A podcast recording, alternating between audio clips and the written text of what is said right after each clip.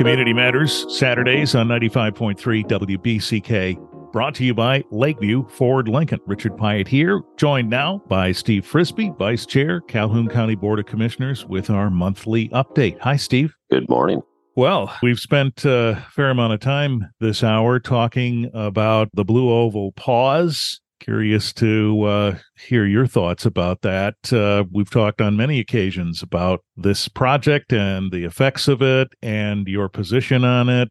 Does this rattle you a little bit or make you a little concerned? Concerned, yes. Um, I was a little surprised by it, but when you take into account all of the factors going on in the economy, the UAW strike, the position of trying to maintain cash for companies versus draining their cash. I think there's a lot of things going on, and I don't think we know what Ford is thinking completely. They've been a little bit um, quiet about the whole thing, and that's okay. That's a it's a private business thing, but yet we have a lot of public dollars into that site. So at some point, I think we'll we'll hear some more, and we'll see what all of the uh, inputs that are making that decision come out. So mm-hmm. it could be EV strategy is is not what they thought it would be. Who knows? I hope they continue. Do you really think a project like this, so fervently backed with a clear position that's been stated from the beginning, we're building this, could actually go the other way and be canceled? That would shock me. As hard as Ford dug in and, and got it done, uh, as well as the state, that would shock me. You know, but one of the things I've, I've noticed, and I reached out to some of my friends over the Labor Day weekend, was the new strategy that I saw watching so many football, college football games that weekend was we're talking about hybrids. We're not talking about EV. We're they were pushing hybrids that weekend. And you know, I've long said the the swing in the in the economy was created by some of the federal push and, and demand of EV, but I think the market is where it has to be decided. I don't think having an EV plant or a bunch of EV plants is going to be something that happens across the country really, really fast. We just can't support it. But that whole hybrid concept would be more market driven, where people are worried about getting good gas mileage, yet know that they can charge themselves running down the road. So maybe they retool it and say, hey, we're going to build batteries that'll fit our hybrids. Who mm-hmm. knows? And that's a Ford decision, not a political decision. Yeah. Well, it certainly makes sense that if someone has range anxiety, a good bridge might be a hybrid versus jumping yeah. right to an electric. Yeah. Yeah, I get it. I've uh, driven a hybrid before. I really like them. Yeah, well, and and I've been spending a few weeks with a Mach E, which is all electric, and uh, I'll talk about that a little more uh, later this hour on the program. But um, I've realized that for me, not speaking for anybody else, but for me, making that leap probably wouldn't be such a big deal. Yep. And sometimes we have to experience it ourselves, right? To to have that uh, perspective. But yep. yeah, interesting. Just depends on what what your needs are as a consumer. Yes, how much you drive and all of those things. All right. Well, we haven't heard the last of it. I'm pretty sure about that. So uh, we will stay in touch on that course, uh, in September, the county board uh, met on a couple of occasions and had a couple of focuses, including a medical examiner's report. Yes, Dr. Joyce DeYoung comes in every year and talks to us about what the findings are.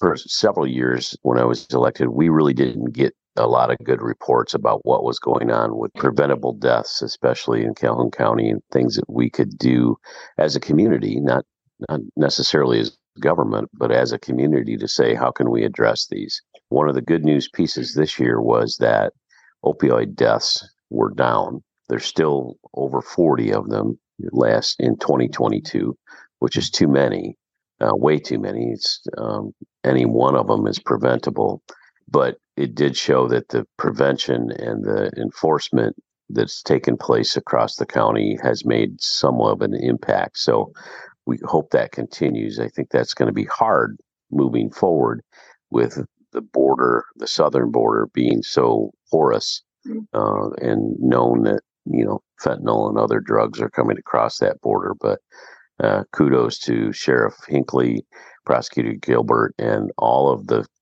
the folks in the community who are working towards prevention. and keeping people away from drugs that to make good decisions, especially young kids. How did the Dr. DeYoung look at it? That decrease in opioid overdoses cautiously or optimistically? How did she see that? A little bit of both. She's very optimistic that it was headed downward in a significant number, but cautious that same reasons I think of what I said. It could respite itself based on the availability. The use and desire of the drug crowd right now seems to have gone away from some of the opioid uses and back towards uh, other devices hmm. uh, and other drugs in, that are available, such as meth. I see. Well, right. As you point out, this has not been a. Uh, an easy fight. I remember Chief Blocker telling us back in the, our days on the morning show, which is clearly a few years ago now, this was a crisis. He did not hesitate in coming on the radio and saying that, and then pointed to as you say, the whole country dealing with this. So this is an interesting development, but uh, maybe not the solution we want. Yeah, the thing that I saw was the age range in that report, and it's a publicly available report.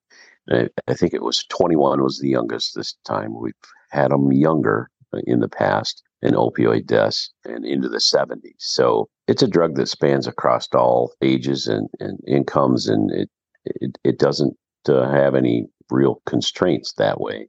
It has a deadly consequence for everybody. So, as you pointed out, the ME's report is an annual report, and uh, that's yeah. the main focus of it is preventable deaths. Yeah, where can we focus in a community on preventable deaths, such as suicide?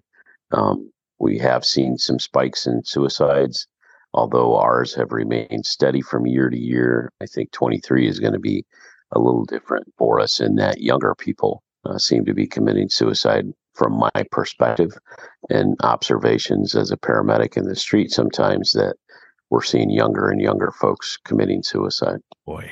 Uh, so how do we address that in a yeah. mental health perspective and making sure that we have mental health resources available and people are willing to use them? Suicide's such a devastating thing for those they leave behind. I'm reminded, number one, that uh, September, fleeting as it is, is uh, Suicide Prevention Month.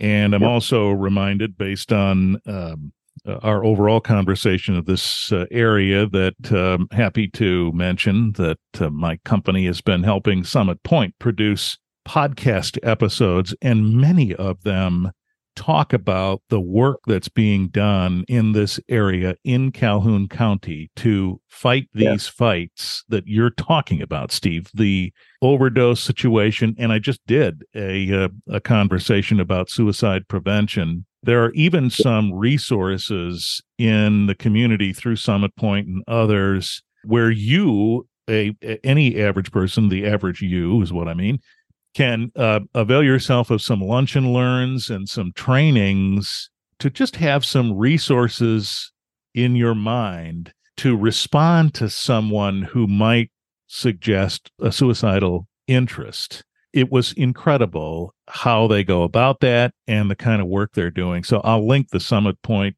podcast series in the show notes for this episode so folks can can do that. But the whole point of us having those conversations is for people in calhoun county to understand what kind of work summit pointe is doing in these uh, efforts that you're talking about. And it reminds me of something else steve. The whole notion that emergency responders such as yourself are are facing these things regularly and you probably help make sure that your crew is well rested and avails themselves of of resources also because this is tough work. Yeah we try.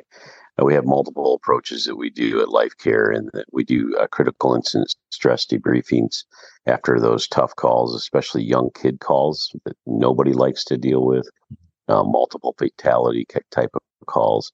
We have uh, employee assistance programs where they can use mental health resources confidentially. We don't know who goes and we don't want to know. We just want to know if our employees are, you know, the number of employees that are using it. And then we've lost a couple of paramedics over the last few years to suicide and it made us rethink some of our commitment and how do we do this and the early recognition of suicidal tendencies is the best thing you can do so when you see it getting people before they make that decision.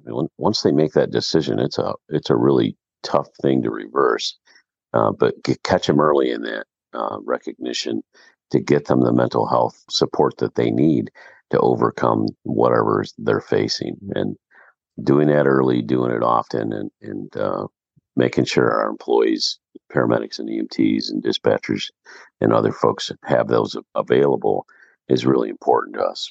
We just mm-hmm. put in a suicide prevention bench that's uh, they're put in all over the community by the Calhoun County Suicide Prevention Coalition.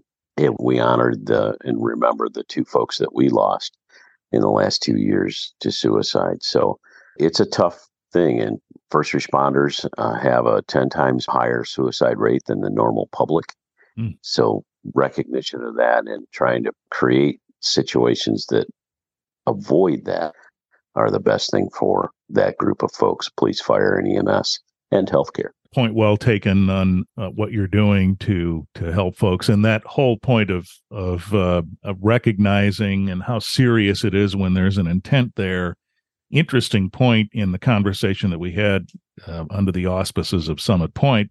Those trainings that you take can actually give you some tools to help a person who might be expressing such a thing just get past mm-hmm. it a little bit and and the interesting point that was articulated was if if you can just get them past this moment whatever's happening right now that might be putting them there that's a huge step in the right direction so anyway though that episode is a part of the summit pointe series we're doing and we'll link those in the show notes but uh yeah hats off to you and and uh, the life care crew and all emergency responders who are yep. doing this work well, that was a bit of a rabbit hole, but that's okay. Uh, we sometimes do that with these uh, conversations. So the rest of the agenda in September seems to be relatively routine. We did pass the Transportation Authority. Everybody outside of uh, the city of Battle Creek, the city of Springfield, the city of Marshall, and the city of Albion have opted out.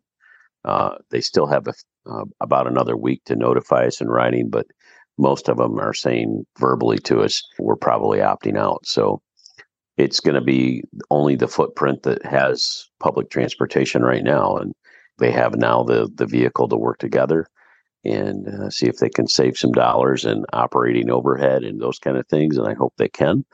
Um, and we'll see how it goes. That footprint of participants is probably what you anticipated, right? I thought we might have a couple more, but that's a local decision. And that's why mm-hmm. we built it that way you know, I was insistent that we have the opt out because there was another way we could have done it and just said, here, we're having a countywide transportation authority. Uh, we didn't think that was going to work. Mayor Behnke, myself, and quite a few others, our Kale, all said we like the other version better where people get a chance at the local level to opt in or opt out. Well, and this is an illustration of what might happen if it wasn't that way. And and by that i mean a municipality might say well we're being forced into this and now we have to worry about our part in that. a couple of locals have said we're just going to step back and see how it goes. Ah. it, we're not saying never. We're saying let's see how this goes. And if the opportunity presents itself that we think it's good for our local community then we can jump in. It's a little more difficult but it's still doable to jump in later well, seems like a reasonable perspective to have at this point. So, what would yep. be the next step then, Steve? The we really start talking about the real work, right?